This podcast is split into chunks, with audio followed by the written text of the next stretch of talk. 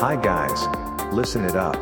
You can get the news about the latest books issue from this program named a fictitious bookstore Soramimi branch. 架空書店架空書店空耳視点いらっしゃいませまだ売ってない本しか紹介しない架空書店空耳視点へようこそ架空書店空耳視点とは聞く立ち読みといった感じでお送りしているプログラムトークをしているのは私架空書店の店主で Twitter のフォロワーさんからはマスターと呼ばれています。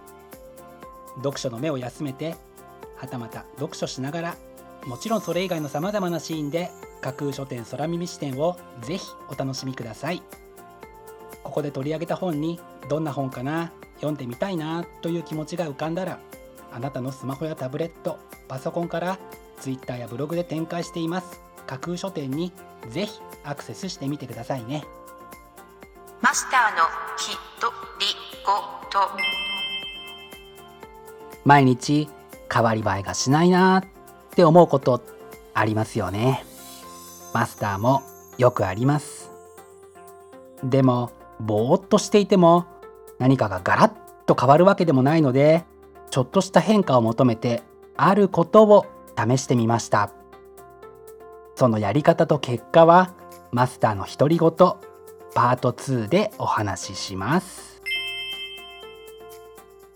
それでは架空書店空耳視点がまず最初にお送りするコーナーはこちら。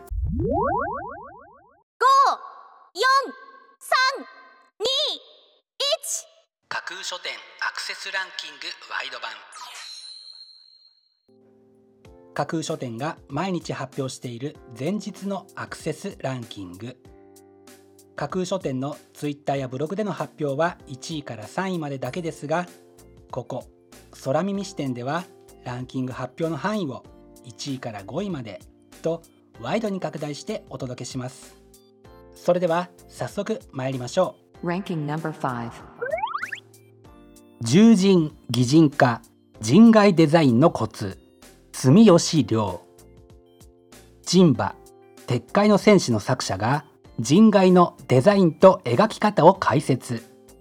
一口に人外といっても人に寄せた擬人化獣人獣耳から獣に寄せたクリーチャーモンスターまで表現は様々人外化する生物の外観だけでなく身体構造や動き方さらに生態までを理解してキャラクターの性格や行動に投影するとキャラが生き生きと表現できる。著者の生き物に対する敬愛の念と広範な知識。愛情が注ぎ込まれた人外技法書であるこちらのブックタイトルはあなたの描く力に必ず役立ちそうな一冊です。Ranking number 4フィッシュボーン生間直樹。謎の焼死体社長令嬢誘拐事件不遇な少年たちの約束すべてを覆すための悲しき犯罪計画というのが本書の帯に書かれたコピーです。コミュニティからつまはじきにされた3人の少年はやがてヤクザとなる。ある一件の放火事件をきっかけに地元の大手製薬会社社長令嬢の誘拐計画を立てることになるのだがスリリングでいて痛いほどに切ない。新潮ミステリー大賞作家の描く世界観をぜひお楽しみください。Ranking number 3眠りの航路5名駅。睡眠に異常をきたした僕の意識は太平洋戦争末期に少年校として神奈川県の海軍交渉で日本軍の戦闘機製造に従事した父三郎の記憶へこぎ出すというのが本書の帯に書かれたコピーです。戦争を題材にした物語は著者の鮮烈な長編デビュー作でありまさにこの時期に読むのにふさわしい一冊かもしれませんね。Ranking number 2ベジカフェブルーンと甲府の家庭で楽しむビーガンレシピ平野優山梨県甲府市中央商店街にあるカフェブルーンと甲府はベジタリアンアワードにも2年連続でノミネートされるなど日本各地や海外からも足を運ぶ人もいるほどの人気ビーガン店。本書はプルーンと甲府のコンセプト100%植物性の食事でワクワクするを軸にビーガン料理のレシピを91個も収録。肉類魚類卵乳製品不使用でも想像をはるかに超えて美味しいメニューの数々をぜひあなたの手で再現してみてください。Ranking number one. 2分間セルフケアリセット上手な私になる。心と体のこりをほぐしぐっすり眠って気持ちよく目覚める。仕事や人間関係子育ての疲れをケアする52の2分間リラックス法というのが本書の帯に書かれたコピーです。しっかりと睡眠をとるためには自分をいたわり心と体の健康状態に気を使うこと。本書では現代人の睡眠を阻害するシチュエーション。例えば仕事人間関係子育てなどについてもいくつかの具体的なアイデアを提案しつつあなたの睡眠の質を改善するための2分間でできる52のセルフケアを紹介。すぐにでも実践してあなたの睡眠をより良いものにしましょう。という紹介文は眠りに不満や悩みを抱える多くの方の福音となるに違いありませんね。見事にランキング1位に輝きました。本日のランキング1位になりましたコリンヌ・スイートさんの2分間セルフケア。リセット上手な私になる。はディスカバー21から8月20日発売です。では本日のランキングをもう一度おさらいしましょう。第5位。獣人擬人化。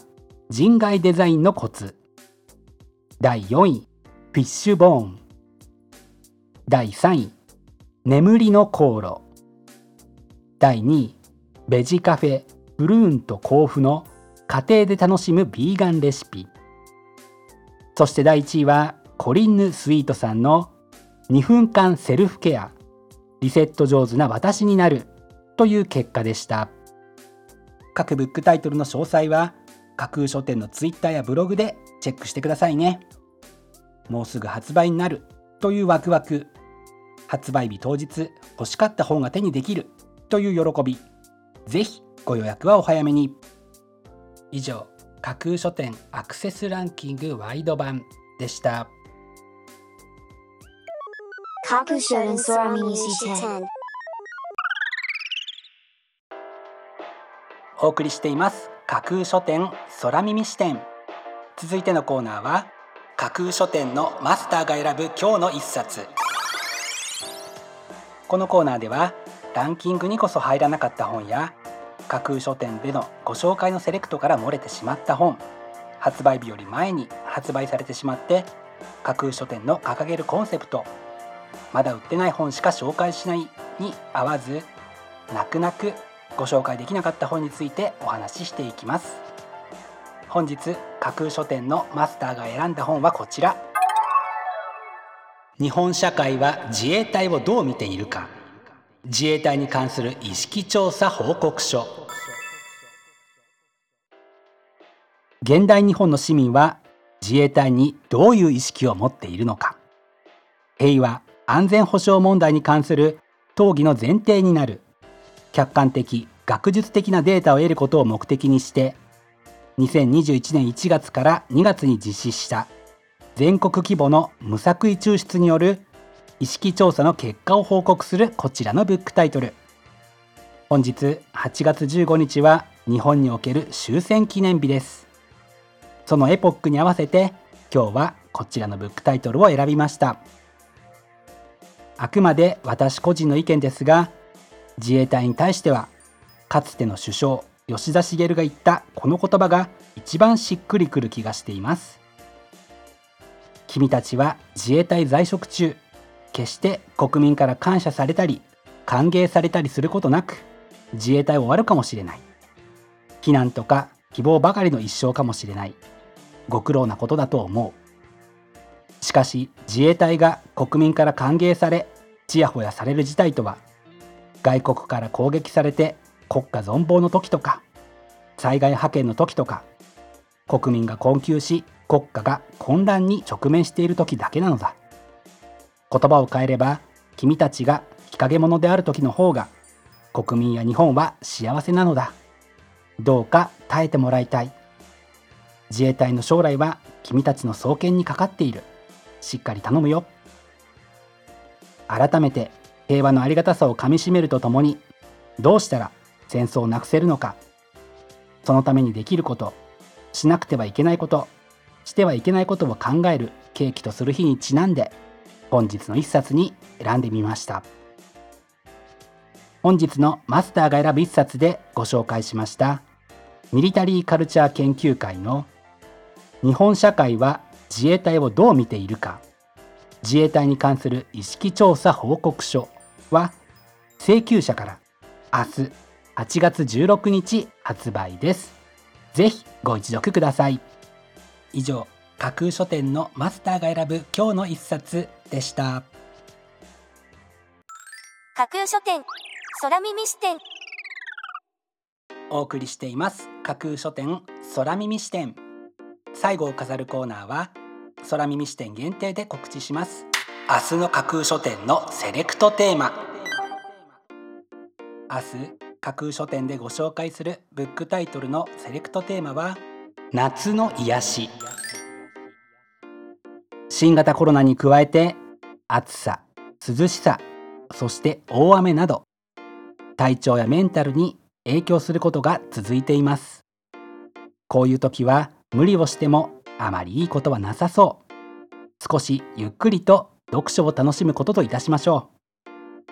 明日は夏の癒しというテーマのもと心にしみる物語からあなたを元気にし英気を養ってくれるそんなあなたのとっておきの夏の癒しとなってくれそうなブックタイトルをセレクトしてご紹介する予定です。魅力的なブックタイトル素敵な書影は架空書店のツイッターやブログでご紹介しますのでぜひそちらでチェックしてみてくださいね。明日も皆様の架空書店のご来店を心からお待ちしています。以上架空書店空耳視点だけでお先にこっそりと教える明日の架空書店のセレクトテーマでした。架空書店空耳視点。マスターのひとりごと。パさてマスターが変わり映えを求めて試してみたこと。それは Amazon Music で今まで聞いたことのない音楽を聴いてみることです。音楽ってどうしても自分が好きなものに偏ってしまいがちなのですがそれこそが変化を乏しくしている原因かもしれないと思ったんですよね。実際今日初めて聴いてみた音楽にすごくいいのがあったのでとても嬉しかったです。Amazon Music のようなサブスクならば新しい音楽にチャレンジしてもちょっと合わないなと思ったらすぐに他の音楽が聴けますから金銭的なリスクがないというのも嬉しいですよね。まずは小さな変わり映えを求めてさらに新しい音楽に巡り合いたいと思っているマスターです。架空書店架空書店架空書店空耳視点まだ売ってない本しか紹介しない架空書店空耳視点。架空書店空耳視点では各ポッドキャストのサイトやツイッターであなたからの声をお待ちしています。今度出版する本を紹介してほしいという著者ご自身出版社編集者の方はもちろん一緒にこんな企画がやりたい。なんならこの架空書店空耳視点に出演したいというのも大歓迎です。ぜひよろしくお願いします。架空書店空耳視点最後まで聞いていただいてありがとうございます。楽しい読書の時間をお過ごしください。本日はここまでです。またお耳にかかります。ごきげんよう。